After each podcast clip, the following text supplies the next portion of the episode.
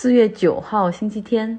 哎，最近一周又没跟大家联系，和你们汇报一下，我已经陪同爸妈从加州回到了哈尔滨的老家。这次多亏了给父母买了旅行保险，不仅覆盖了我父亲中风住院的医疗费用啊，其实大家知道，在美国那个医院的如果没有保险，治疗治疗费用可能是天价的，比如说五天的住院费用可能超过六十万人民币，我不敢想象如果没有保险的话到底会怎么样。保险公司还特别好，派出了一个医疗转运团队，还给我们制定了一个回国计划，派了医生从国内然后到加州去陪我们一起回国，全程陪同，还给我父亲升了这个商务舱，给我和我妈报销了回程的机票。真的没想到，给他们每个人才买了七百五十九块钱的保险，居然这个出了问题之后，整个理赔速度啊、呃，包括他们的服务都是非常的好，就是甚至真的让我觉得还挺感动的。嗯，那不同于欧洲办理签证和入境检查，它是要求你必须要买保险的，不买保险是会被拒签的。美国这边对于来旅行的人就是 personal choice， 就是跟他们本国人一样，就是不要求你强制去购买旅行保险。呃，但是我觉得这个 personal choice 有的时候你真的是你你做对了这个决定，就是一个非常明智的哈。保险说不到本质，它实际上就是一个 risk sharing 风险共担。嗯，有一个足够大的池子，这个池子里有很多很多人投保，就因为发病和出意外的这个概率实际上是比较低。那如果大家共同的去风险共担的话，这么多人出保费购买这个保险产品，保险公司可以啊，这个把这些钱拿去投资，然后甚至把这些保险拿出去再保险，然后最后用一些收益去进行赔付。这中间就涉及到很多的精算、产品设计、风险控制等等。可能大家也听说了，之前有什么新新冠险，就最后基本上投保的人都得了新冠，那保险公司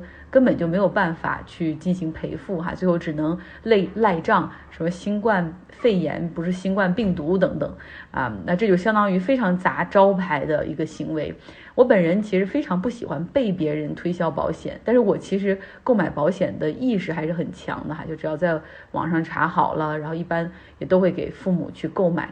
当然了，保险的最终体验还要看保险公司的理赔速度啊、呃，所以这时候你选保险公司又很重要。如果说他们跟我说，那你先垫付，回来慢慢的两周之后我们去看你的病历什么再理赔，那可能你这个体验也不会特别的好哈。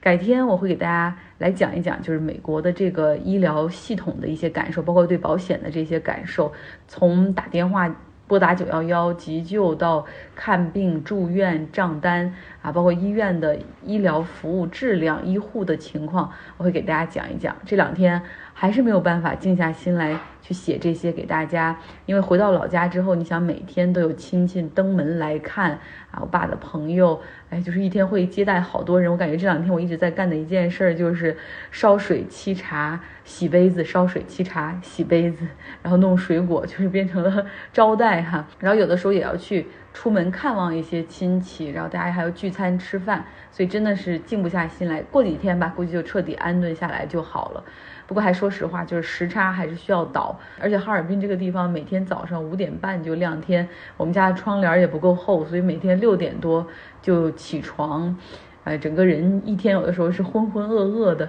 啊，这个再加上天气真的不是太好，雾霾、沙尘暴、什么黄沙天气，加上室内我们这种极度严寒的城市，暖气还没有停，所以还非常的热和干燥，我的鼻炎、呼吸道也都需要适应哈，所以国际新闻可能还需要十日才恢复。那今天我们有两个朋友给大家贡献音频哈，还是希望能让大家听一听一些来自国外不同的一些感受。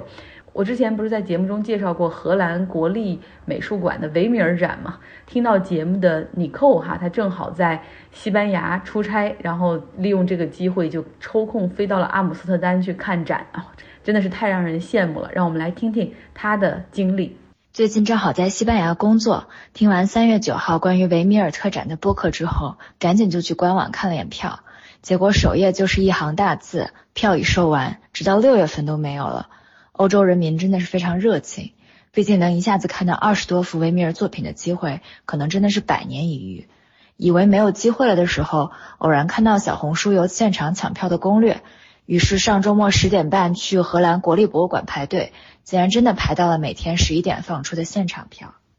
整个展厅是按主题把作品放在一起的，大概有十个房间，有的房间里是风景，有的是宗教主题，更多的还是维米尔最擅长的市井主题。市井主题又细分为了窗边的、有乐器的、女主角看着画外的、多个人物的、男性的等等。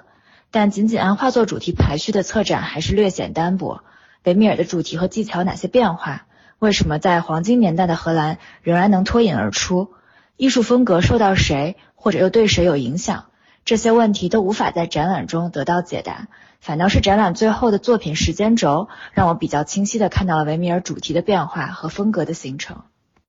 但能一下子看到这么多细腻的画作还是非常过瘾的。窗边读信的少女是从日本运过来的，除此之外还有柏林、爱尔兰、纽约的藏品。如此规模的展览确实是空前绝后，可惜我去的时候，戴珍珠耳环的少女已经运回了海牙，还是有些遗憾。不过一幅一幅看过来，感觉维米尔非常成功地塑造了自己的个人风格，成为了左上角光源的代言人。很多画作不是左上角有窗户，就是光从左上角打下来，辨识度非常高。回到家之后，又继续自学了下维米尔的生平，还发现了一个有趣的纪录片，叫《Tim 的维米尔》。Tim 觉得维米尔的画真实感太过于强烈， X 光又看不到任何油画的底稿，因此 Tim 认为维米尔用了一种镜像的手法，就是对着镜子的反射光线描摹下了这些场景。他用这种技术在没有任何绘画基础的情况下还原了维米尔的名画《音乐课》，虽然真实性仍然有待考证，但不失为一种有趣的角度，感兴趣的人可以去看看。看完展之后还去了阿姆当地一个有意思的小照相馆，那个店主会把你还原成各种名画的样子，其中就有维米尔的《倒牛奶的妇女》和《戴珍珠耳环的少女》。我就试了下《倒牛奶的妇女》，还挺像的。然后那个店主还跟我们抱怨说，他作为一个本地人抢不到呃，维米尔特展的票，我们还给他反向传授了我们在小红书上学到的排现场票的经历，也是挺神奇的。如果大家想看照片呢，可以来到微信公号张奥同学去看看妮蔻被 P 到那个倒牛奶的女孩上面的那个照片。接下来来听听 Jessica， 她之前一期给我们讲过就是骑马哈，她对于骑马的一些感受，我们再来听听她对于游泳的故事哈。大家好，我是 Jessica。 如果说骑马是吃不到葡萄说葡萄酸，那么今天我们要聊的这项运动，就是我自己验证了一下，结果发现旱鸭子学游泳是有些难，即使学会了，我的水性还是很差。我是实打实在大山里面长大的小孩，我们村庄呢就在两个山之间。几周前我去拜访客户的时候，客户开车接我去酒店，我们开车爬了一段的盘山公路，我才发现我刚下车的地方是在一条狭长的山谷当中，和我小时候成长的环境呃，或者说地方挺像的。我发现我内心联想到的竟然是洪水，因为在这种地方真的很害怕下雨，下大雨，连续下大雨，山上的水奔流下来的时候真的特别可怕。我小时候就经历一次，我们家当时住的比较高，但是村里面有其他地方住的比较低的地方，他们就是在睡觉当中发现整个屋子里面全部都是水，然后就开始全家然后开始往外跑。呃，我小时候就是那种上山挖野菜、爬树，下雨后去捡地皮菜、摘柿子，这就是我小时候的生活，所以锻炼的身体挺好。我妈说，如果我不上学，应该也是干活的好底子。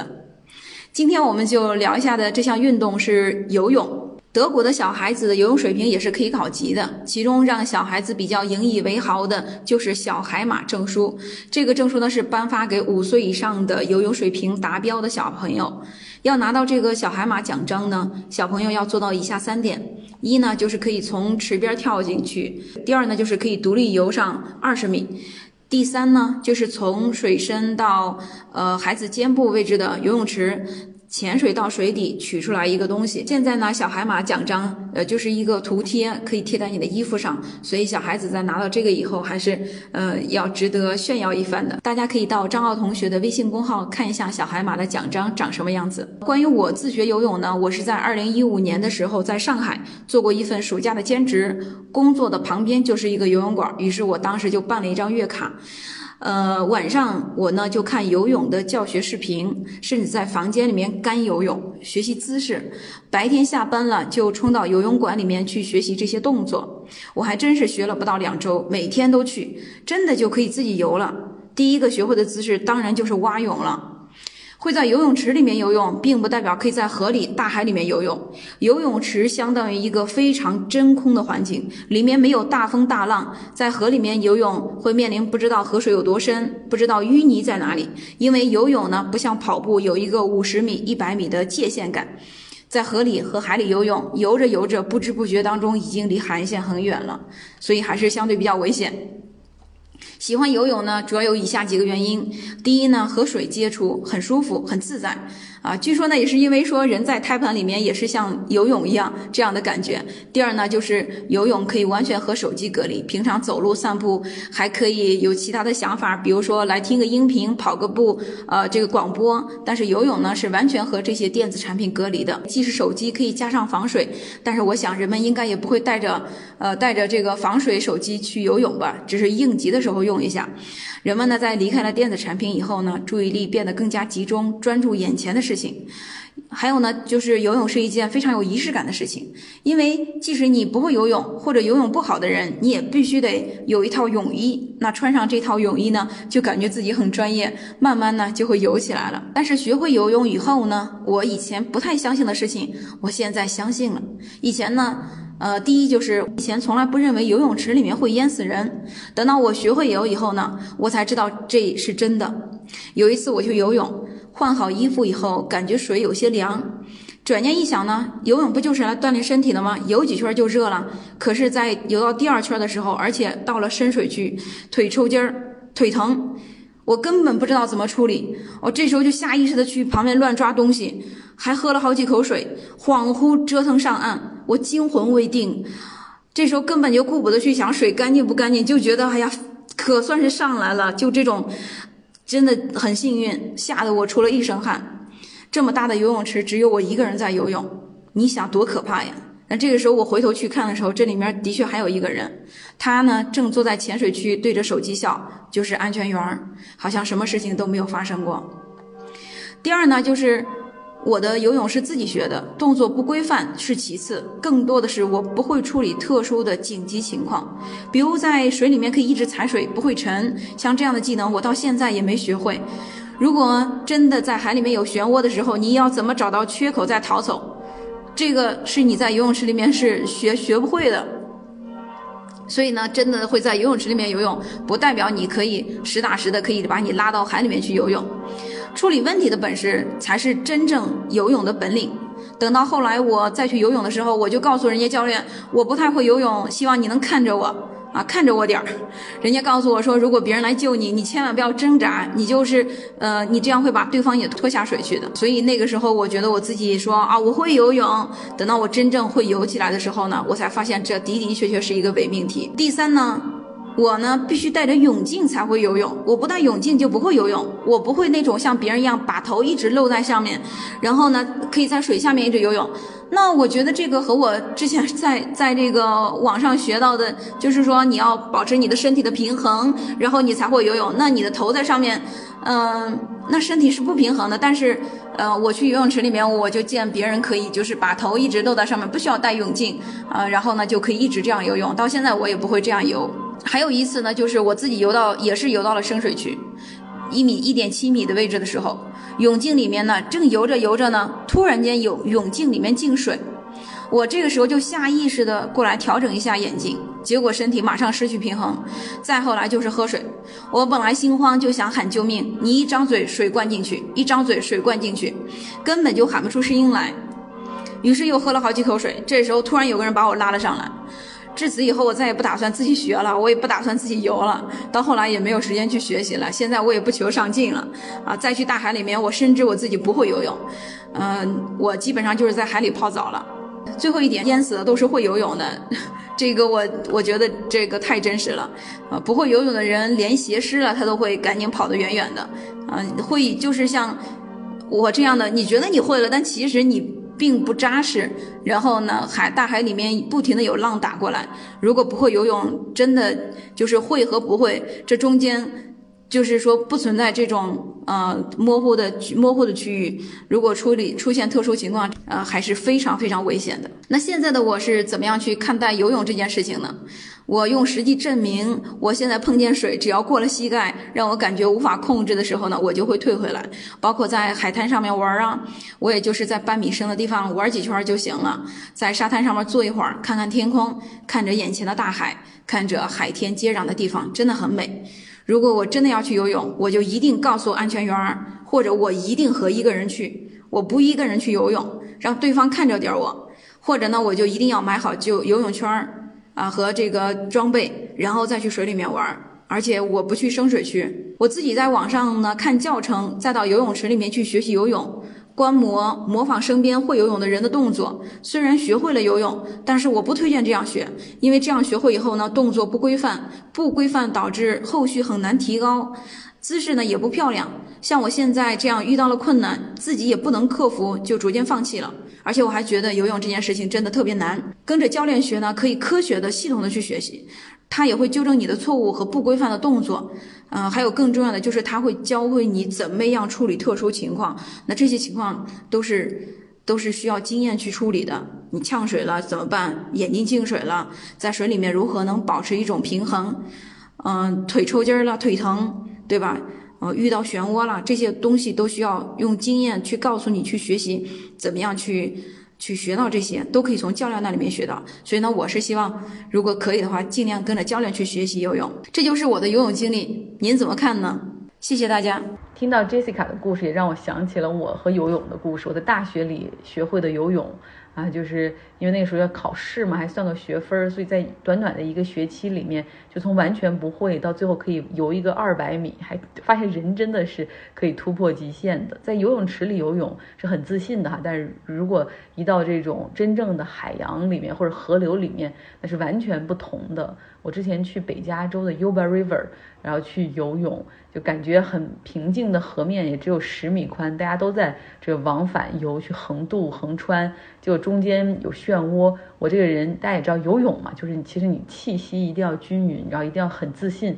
这个时候你一紧张，气息被打破了，出了问题就差点儿。那那最后都是有人跳到水里去救我。然后我那个时候就会发现真的很可怕，就我的那种求生的意图，就真的会抓住来救我的人，把他往下压哈，所以我就理解了为什么说去救别人的时候，一定要先把那个人，甚至可以把那个人先打晕，再把他拖回到岸边，否则两个人都很危险哈。